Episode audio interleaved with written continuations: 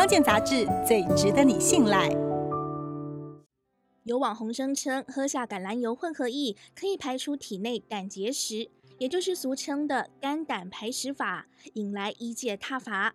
到底有胆结石困扰的人该怎么处理才对呢？胆结石其实是非常普遍的疾病，国人平均每十人中就有三人罹患胆结石。四大高危险族群包括肥胖的人、中年女性、家族遗传者以及糖尿病患者等四大族群。胆结石是由胆汁中的胆固醇或是胆色素浓缩沉淀后形成的结晶，颗粒细碎的称为胆沙。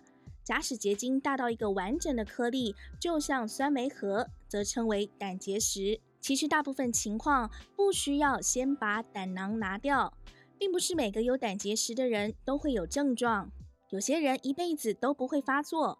但假使发作过，就应该把手术治疗考虑进去，因为大多数病人一旦发作一次，就会再发作。常见的症状包括消化不良、上腹痛，伴随着呕吐、恶心，严重时会发烧、黄疸、休克，甚至有生命危险。如果有以上的情形，应该尽速就医。不过，当症状很常发生的时候，就要小心对待了。如果胆内结石卡在胆囊出口后，又没有立刻回到胆囊，卡住的时间一久，胆汁无法排出，胆囊就会肿胀。引起急性胆囊炎。如果上腹部或右上腹持续疼痛超过六个小时，有些患者还会轻微发烧、恶心、呕吐，或者右背部、右肩胛骨疼痛，这个时候就应该及时开刀割出胆囊。